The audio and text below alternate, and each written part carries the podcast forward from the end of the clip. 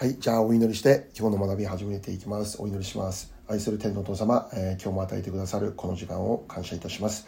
えー今日もあなたの御前にひざ、えー静まり、え御言葉を聞きたいと願っております。主が今日も語ってくださり、私たちに必要なものとして与えてくださいますように、あなたの導きを求め感謝して、イエス様のお名前でお祈りいたします。アメンはい、えーじゃあ今日はヨハネの福音書第78回目、え現在は、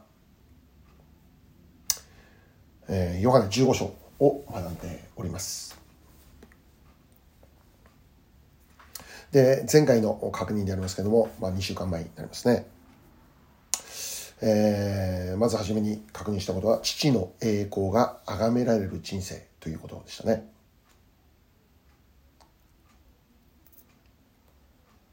私たちはイエス様を信じる者として生きていて、でそれをまあヨハネ15章ではイエス様の木につながっている枝ということでありました。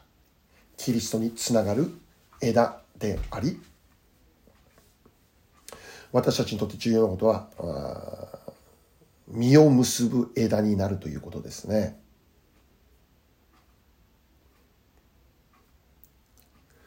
まあ、クリスチャンとして生きていたとしても、まあ、全てが自動的にうん実を結ぶということではなくて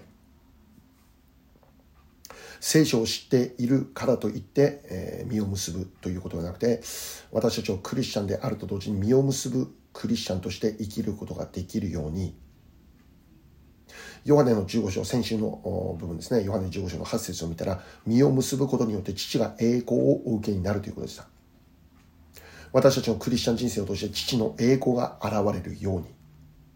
そのために私たちにとって必要なことは実を結ぶものとして生きていく。実を結ぶ生き方を通して父の栄光が崇められるように。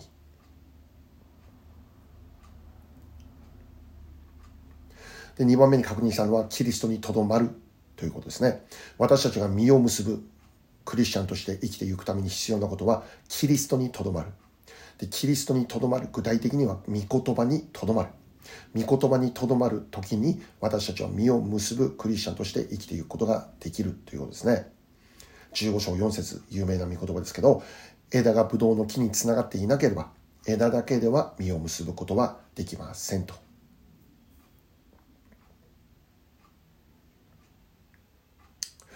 同じように私たちがイエス様につながっていなければ御言葉につながる。御言葉にとどまる。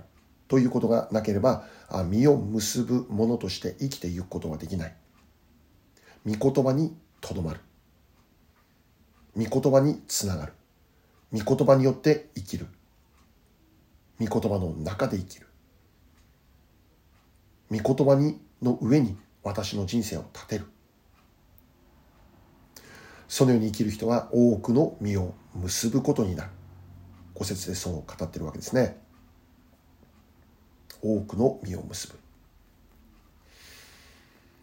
まだこれは前回も見ましたけど詩編一編二節三節では昼も夜もその主の教えを口ずさみ喜びとして生きるということならどういうことが起こるかというと時が来ると実がなってその葉は枯れないで何をしても栄えるという祝福に預かる。詩編一編二節三節の御言葉でありますよね。ですからこの御言葉にとどまって生きていくということが私たちに本当に重要であり実を結ぶ人生として導かれていくことになる。この世の価値観でもなくこの世の常識でもなく私の知恵とか経験とか能力によることではなく御言葉によって生きる。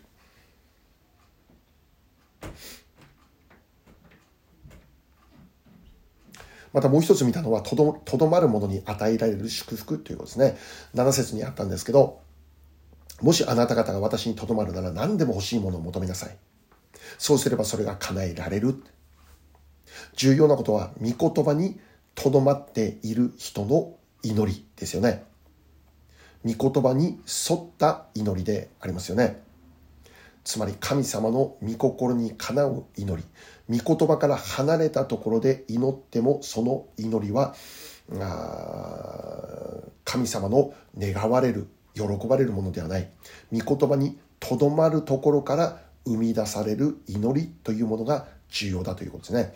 だから祈りと御言葉っていつも一緒に、えー、行くことですね。祈りだけではなく、御言葉だけでもなく、祈りと御言葉がいつも二つで一つセットで私たちをクリスチャンとして歩んでいく。そこに実が結ばれていく。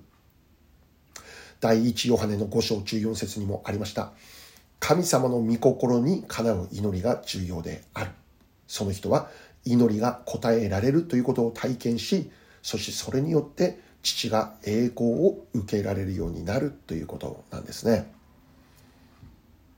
だから御言葉にとどまって御言葉の中で生きているならその人が御言葉その人が祈る祈りというのは本当に御言葉から生み出される自然な祈りとなっていくということです。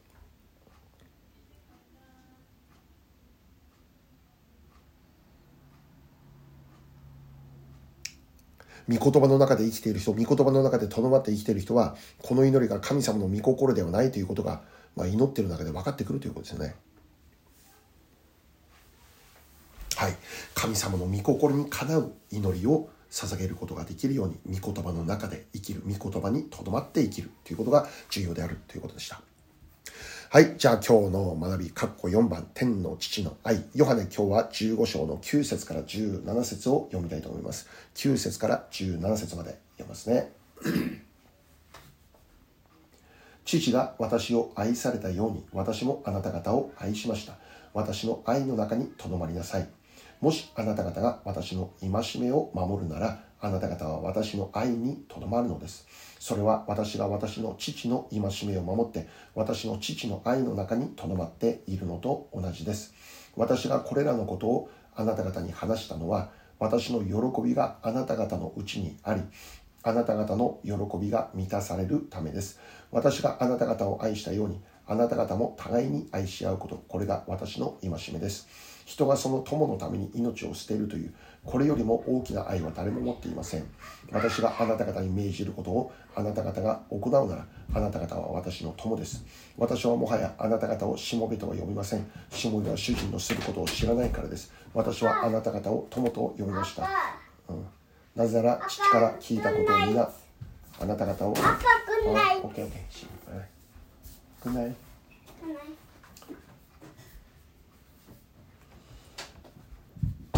15節私はもはやあなた方をしもべとは呼びません。しもべは主人のすることを知らないからです。私はあなた方を友と呼びました。なぜなら父から聞いたことを皆あなた方に知らせたからです。あなた方が私を選んだのではありません。私があなた方を選び、あなた方を任命したのです。それはあなた方が行って実を結び、そのあなた方の実が残るためであり、またあなた方が私の名によって父に求めるものは何でも、父があなた方にお与えになるためです。あなた方が互いに会うし会うことこれが私のあなた方に与える戒めです。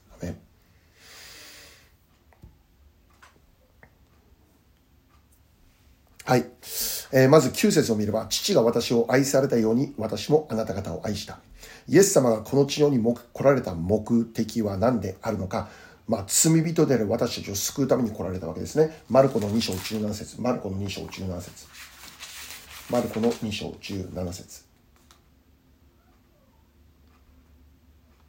マルコの福音書2章17節イエスはこれを聞いて彼らにこう言われた。医者を必要とするのは丈夫なものではなく、病人です。私は正しい人を招くためではなく、罪人を招くために来たのです。アメ罪人を招くために来たのです。罪人を救うために来たのです。ね罪人をそのまま捨てられるではなくて神様の選択は滅びるしかなかった罪人を滅びの中から救われる、まあ、これが神様の願いでありました。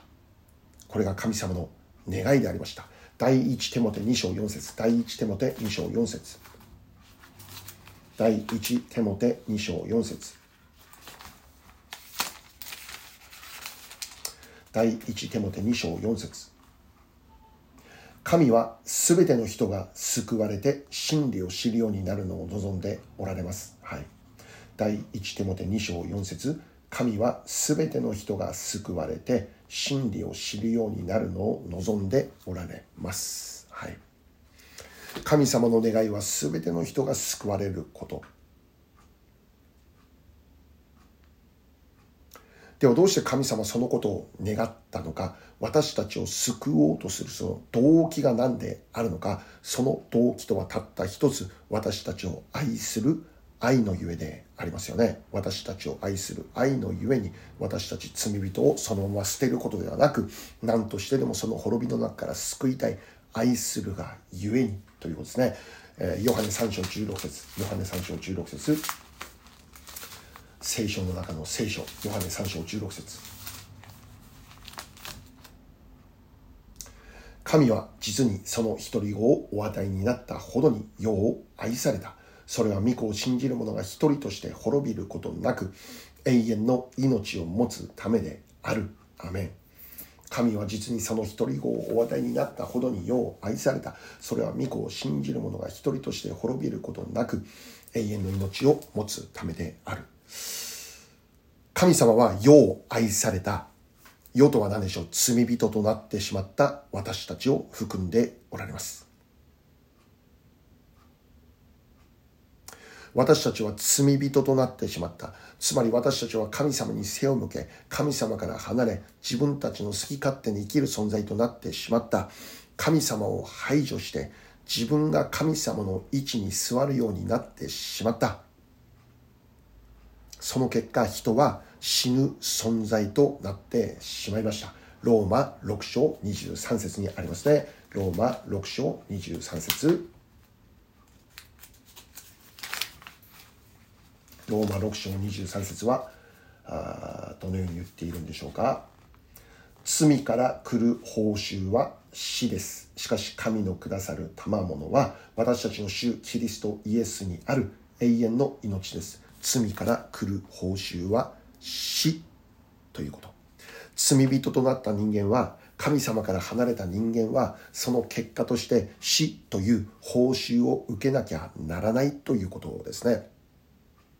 仕事をすれば、まあ、それに見合う報酬お金を受けることができるわけです同じように人間は罪人となったがゆえに報酬死という報酬を受けなきゃならなくなったというわけなんです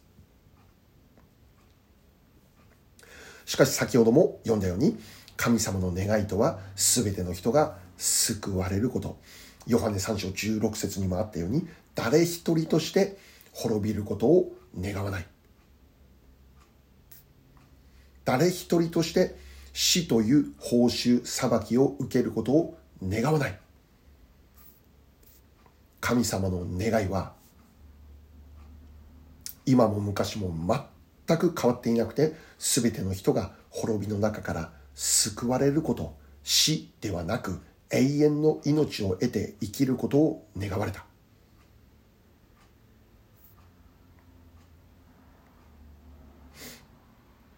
そしてこのような神様の願いはどこから来るものであったのかというと愛なんですね。私たちを愛する愛。罪人となった私たち人間を神様は愛された。愛のゆえに彼らを救わなきゃならない。愛のゆえに滅びに至ることを願わない。で、その神様の愛が具体的に形となって現れたのがあのイエス様の十字架であったということですね。イエス・キリストの十字架の十字架を見るときに罪人となってしまった私たちに対する神様の愛が形となって現れた。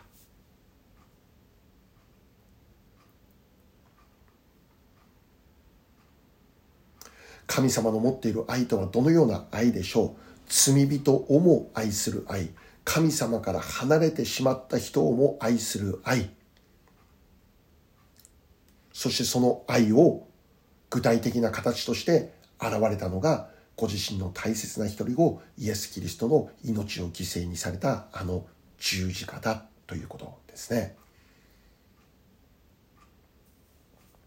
神様の愛とは敵をも愛する愛です。また神様の愛とは犠牲の伴っている愛であります。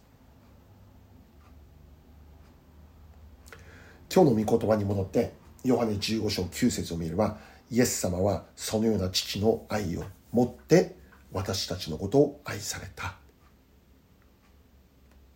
その愛があの十字架に現れた。これが愛の本質でありますね。これが愛の真実な定義でありますね。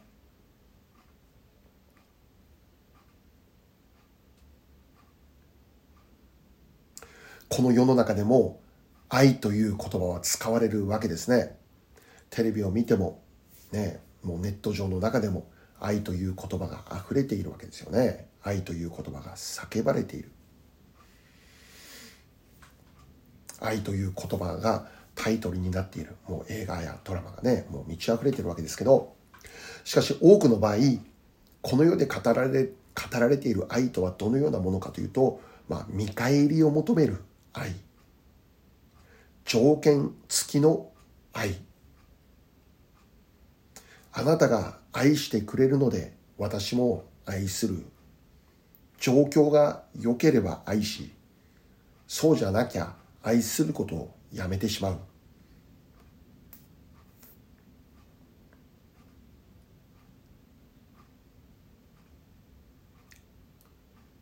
しかし聖書が教える愛の定義。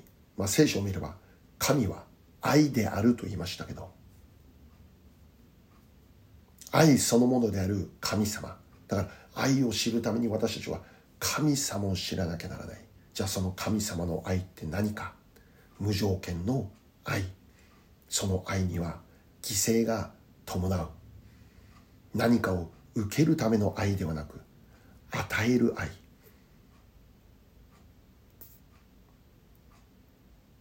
愛とは無条件の許し。愛とは犠牲が伴う。父なる神様の持っている愛とはそういう愛であってイエス様もそのような愛を持たれて我らを愛された。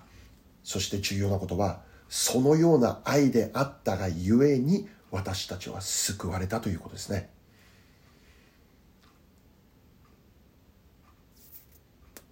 この世一般的に語られている愛によっては私たち救われないです。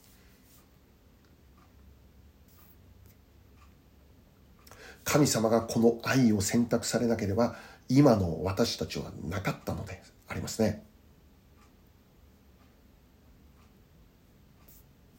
私たちの救いの実現は神様が私たちを愛するという選択をしてくださったからなのです。私たちが今救われたものとして生きているというこの現実こそがもう神様の愛の表れであり私たちは神様の愛に満ち溢れたものとして今も生きているわけですよね。ローマ5章8節です。ローマ5章8節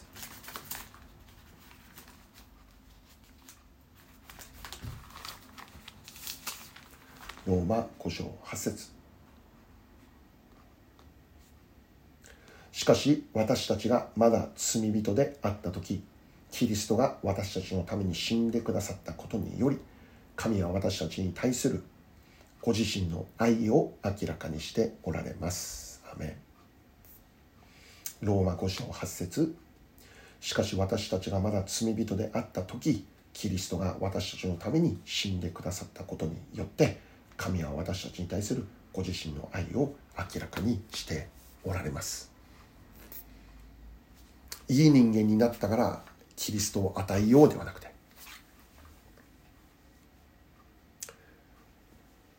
神様を見上げるようになったからキリストを与えようじゃなくて私たちがまだ罪人であった時それは完全に神様から離れている状態であった時にキリストを与えてしまう。キリストの命をあの十字架の上で犠牲にしてしまう。そのそれによって神様の持っている愛が現れた。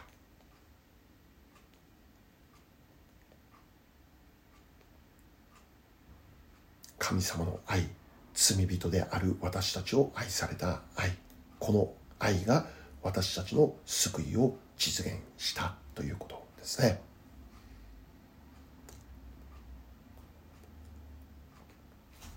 もう一度今日の御言葉の15章に戻って、えー、9節を見ればヨハネの15章9節を見ればその愛にとどまりなさいというですね愛にとどまる。その愛を忘れないで。愛されていることを忘れないで。愛されたものである。そういうステータスの中で生きるように。ご自身の独り子イエスの命を犠牲にしてまで私たちは愛されました。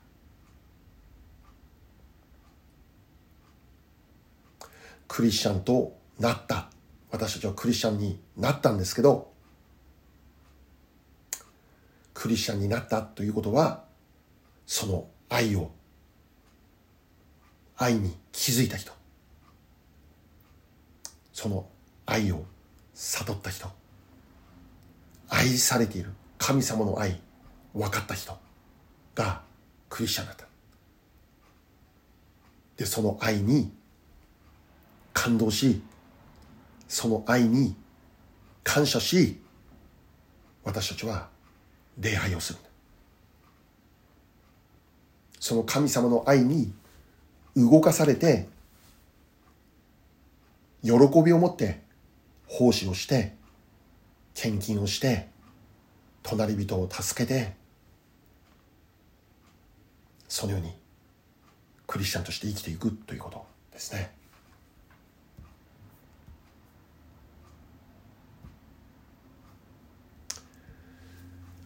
私たちは神の愛を知らない人ではなく神の愛を知った人として今日も生かされていることを感謝します。じゃあ次行きましょう。括弧5番。愛の中にとどまる人の生き方。ヨハネ15章。同じですね。9節から17節までですけど。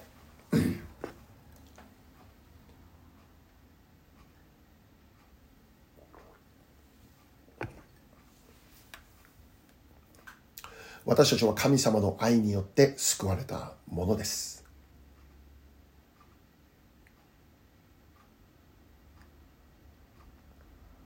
本当ならば罪人である私たちはもう滅びるという結果しか残されていなかったんですね。死というこれは報酬ですからね受けなきゃならなかったんですよね。しかしそんな私たちが神様の愛によって救われました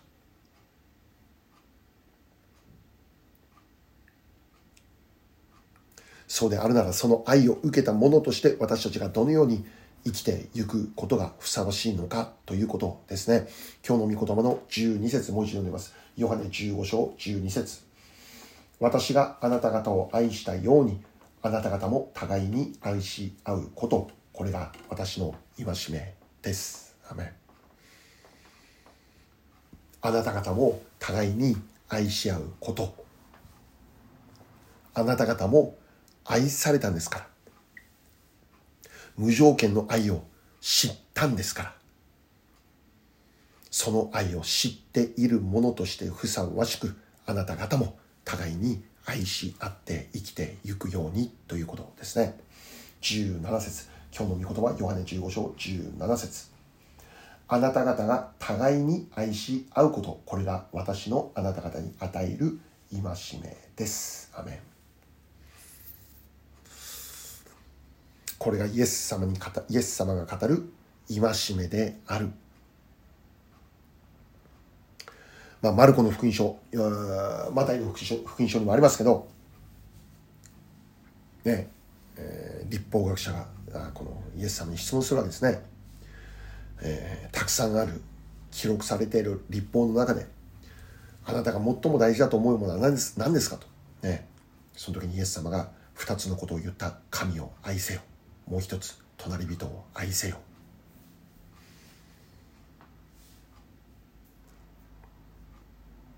だから神を愛し互いに愛する。これがもう戒めの全てだってイエス様が言ったわけですね。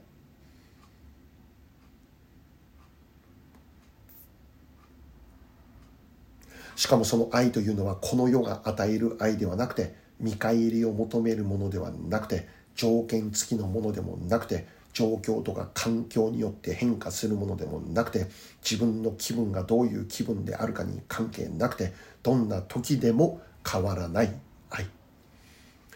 健やかなる時であってもやめる時であっても変わらない。目に見える環境が良いのか悪いかによらない。どんな状況でもどんな環境でもどんな人でもたとえ敵と思える人であっても敵をも愛せ。これがイエス・キリストの教えでありますね。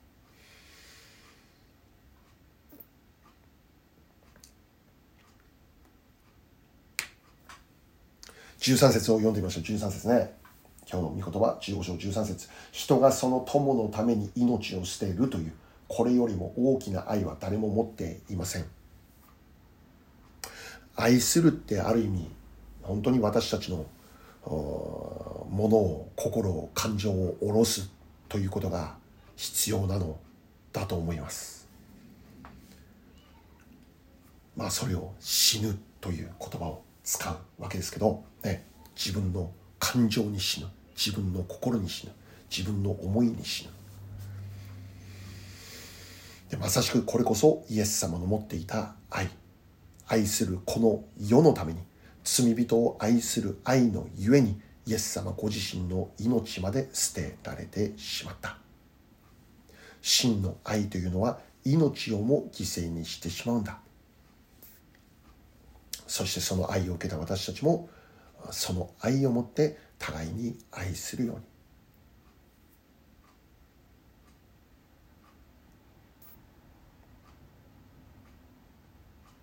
なぜそのように生きる必要があるのかあなたも愛されて今があるからです。神様の愛を知ったから神様の愛が今も満ち溢れて与えられているこの現実の中で生きている私たちがその愛のゆえに互いに愛するということを実践していくようにということですね。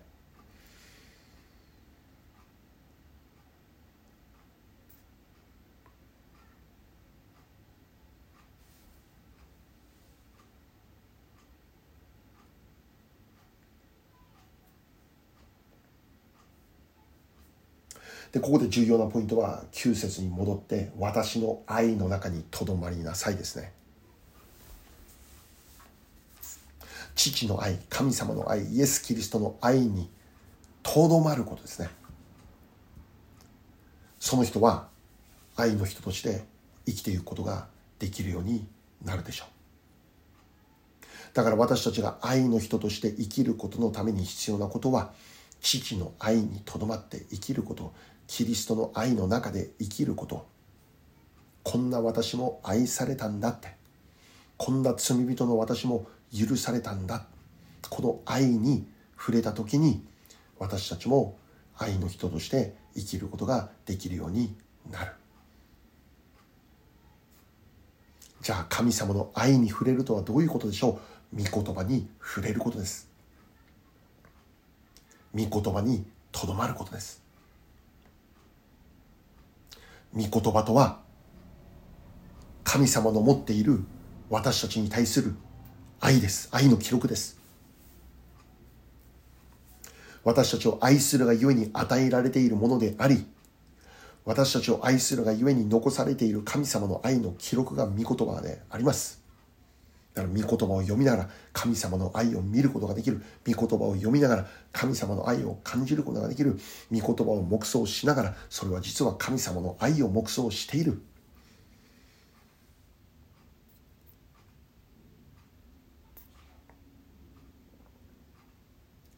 御言葉をに触れながら神様の愛に触れている。そのように生きる人から愛の生き方が溢れてくるようになるそう信じるのでありますね。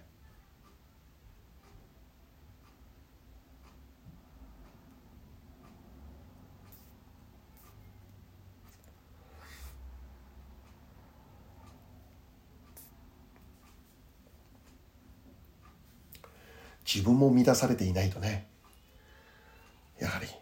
周りを愛するということも、えー、難しいと思いますね。はい6番。キリストの友と呼ばれる。キリストの友と呼ばれる。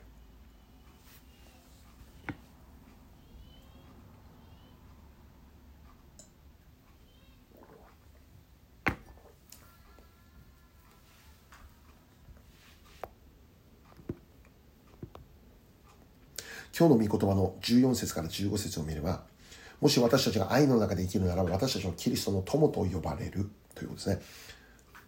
友と呼ばれる。友とは何でしょうかね。まあ、その関係にはあ愛があると言えるでしょうね。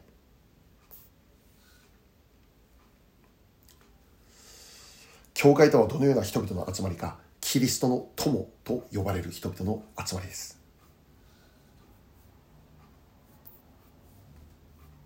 教会に集う人々とは友という関係にあると言えるんです。私たちは友でありますね。キリストにある友でありますね。友であるとは互いに笑い互いにいたわり互いに認め互いに受け入れ合い互いに尊敬しそしてそれを苦痛に思いながらするんじゃなく友であるがゆえに自然とそれが現れてくる。友という関係の中に苦痛はないし強制もないし義務もないわけですね。友であるがゆえに自然とそのような関係の中で生きることができるようになるということです。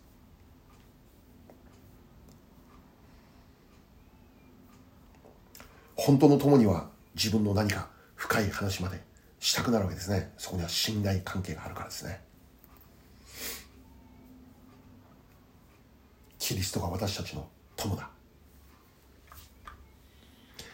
イエス様は私たちにのことを友と言ってくれる。で友という関係にあるから私たちはもっと神様の深い、えー、この奥義、ね、真理を知ることができるようになったわけです。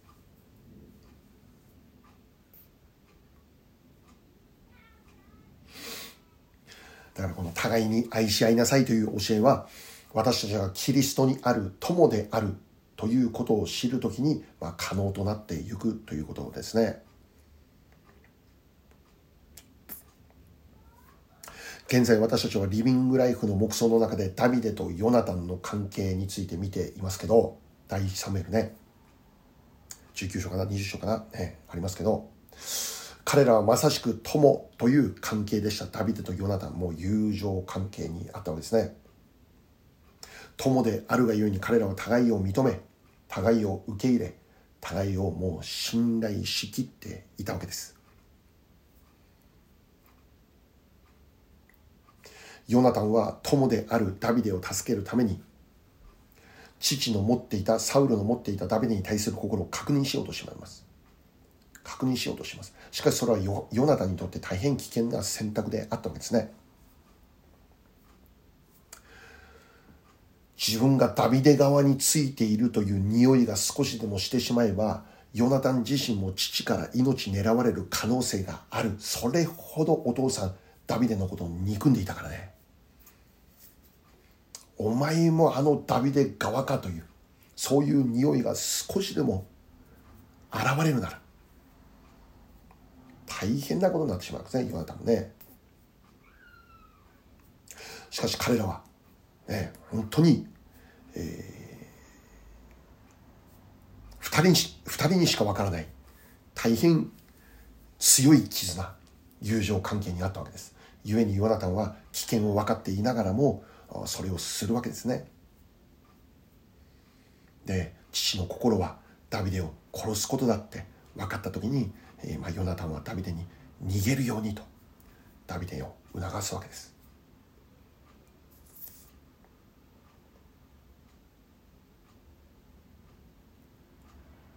でダビデも、えー、ヨナタン、ね、自分の友人ヨナタンの言う言葉である。それを信頼して彼もその場から逃げ去っていくということでした、まあ、ヨナヨナタンと彼らの友情がダビデの命を救ったと言えるわけです。イエス・キリストは友である私たちのために命まで捨ててくださいました。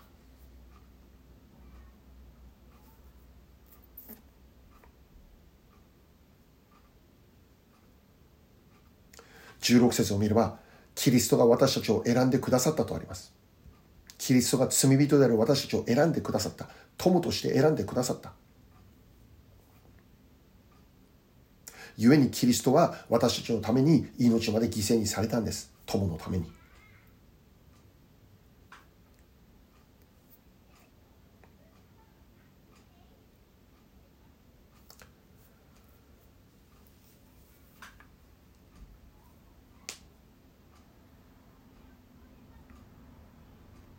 はい私たちはあ考えさせられますね。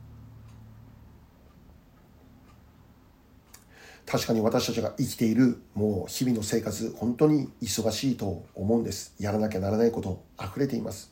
その中で私たちは自分のことだけしか考えることできずね周りを考える余裕もなくなってしまうということではないだろうか。もしかしたら自分自身が神様の愛にとどまるということもできていないということではないだろうか。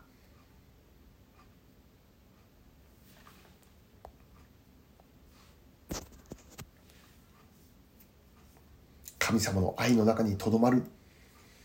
ここがなければやはりクリスチャンとしての歩みが自然と現れていくということは難しいことであると言えるんです。互いに愛し合うように。これがイエス様の言われた戒めである。このことを今日私たちが心に留めながらまず私たちがしっかり神様の愛につながり神様の愛にとどまりその意味は御言葉の中にとどまって御言葉に触れて神様の愛に触れる。そういう時間というものをしっかり私たちが性別していくことができればと願っています。はい今日はここまでです。お祈りいたしましょう。愛する天皇父様、今日も与えてくださる祝福の御言葉に心から感謝いたします。イエス様が教えられた戒め、互いに愛し合うように、私たちがあキリストにある友として互いに愛し合い生きることができるように互いに受け入れ互いに認め互いに尊敬し互いに愛し合い互いに祈り合い生きれる我々であるようにどうぞ祝福してください。その前にまず私たち自身が私自身が神様の愛に愛の中にとどまることができるものとしてくださいますように。全てに感謝します。イエス・キリストの皆によってお祈りいたします。アメン。はい今日の学びは以上になります。ありがとうございました。感謝します。